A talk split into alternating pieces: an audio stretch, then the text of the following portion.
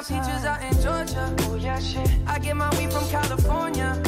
저스틴 비버의 본명은 저스틴 드루 비버이며 본명에서 드루만 뺀 저스틴 비버라는 이름을 활동명으로 사용하고 있어요. 저스틴 비버의 비버는 다들 동물인 비버를 떠올리지만 사실 동물 비버는 저스틴 비버에 사용된 비버가 아니라 비버로 조금은 다르다고 할 수 있어요. 빈곤층보다 가난했던 집안에서 태어난 저스틴 비버는 두살 때부터 무언가 두드릴 때 박자감이 넘쳤고 음악적 재능이 남달랐다고 하는데요. 심지어 저스틴 비버는 두살 때는 드럼을, 다섯 살 때는 피아노를, 일곱 살 때는 기타를 연주하고 열세 살 때는 트럼펫을 독학해버리기까지 했다고 해요. 와, 두 살 때부터 악기를 다룰 줄 알았다니 귀여운 아기가 드럼 치는 모습이 상상은 안 가네요. 그렇게 어린 시절부터 음악을 사랑한 저스틴 비버는 초등학생이라는 어린 나이에 오디션 프로그램 지역 예선을 참가하게 되었는데 당시 3위라는 높은 성적을 거둬서 해당 오디션 영상을 친척들에게 자랑하기 위해 자신의 유튜브 채널에 업로드하게 되었다고 해요. 당시 초보 연예 기획자였던 스쿠터 브라운은 저스틴 비버가 업로드한 유튜브 영상을 우연히 보게 되는데 얘는 성공하겠다 라는 생각이 바로 들게 되어 어떻게든 비버를 찾아 비버의 부모님을 설득하여 고향인 캐나다를 떠나 미국 으로 와서 해외에서 최고의 자리를 차지하고 있는 가수인 머라이어 캐리, 어셔 등의 소속사로 알려져 있는 대형 기획사인 아일랜드 레코드와 계약하여 한국 나이로 15살이라는 굉장히 어린 나이부터 가수 생활을 하기 시작하였다고 해요. 이렇게 소속사에 영입되는 과정에서 세계적인 가수인 어셔도 저스틴 비버를 영입하기 위해 저스틴 비버를 찾아가기도 하였지만 이때 또 다른 세계적인 가수 저스틴 팀버레이크도 저스틴 비버를 영입하기 위해 경쟁에 뛰어들었다고 하네요. 하지만 저스틴 비버가 원하는 방향성은 R&B 음악이었고 어셔의 소속사에는 R&B에서 알아주는 프로듀서들이 대거 포진하고 있었기에 저스틴 비버는 어셔가 있는 소속사로 들어가는 것으로 결정하였다고 밝혔어요. 저스틴 비버는 당시 한국 나이로 16살이라는 어린 나이에 싱글 앨범인 One Time이라는 노래로 데뷔하게 되었는데 아예 신인임에도 불구하고 발매된 지 30시간 만에 세계 10개국에서 각종 차트를 휩쓸며 슈퍼스타의 등장을 알렸어요. 그렇게 첫 시도부터 성공해버린 저스틴 비버는 이후 노래에서도 매번 초대박을 치며 세계적으로 엄청난 인지도를 갖게 되었고 현재도 발매하는 노래마다 세계적으로 차트를 휩쓸며 사생활도 그렇고 비즈니스적으로도 그렇고 여러 논란과 사건 사고가 끊이지 않았음에도 불구하고 엄청난 재능을 가져서 좋아할 수밖에 없는 악마의 재능을 갖고 있다고 볼 수 있어요. 저스틴 비버는 성격 유형 검사인 MBTI 검사 결과로 ESFP 즉 자유로운 영혼의 연예인 유형이 나왔다고 하는데요. 이 유형은 세계 인구의 5.8%만을 차지할 정도로 다소 비중이 적은 유형이고 ESTP 유형과 함께 대표적인 관종 즉 관심종자 유형으로 손꼽힌다고 해요. 게다가 패션 트렌드에 밝아 자신을 잘 꾸미고 다니며 사람들에게 끼를 표현하는 능력이 뛰어나서 쉽게 주목받는 유형이라고 알려져 있어요. 이 유형에 해당하는 유 명인으로는 스트리머 꽃가미님, 스트리머 진자림님 등이 있다고 하네요. 워낙 어릴 때부터 대중들이 큰 관심과 사랑으로 자란 저스틴 비버는 매년 수입이 5천만 달러에서 9천만 달러 사이를 왔다 갔다 하고 이 수치는 유명 연예인들 중에서도 최상위권을 차지하는 수치라고 하는데요. 또한 지금까지 저스틴 비버가 모아놓은 재산만 해도 2020년 2월 기준으로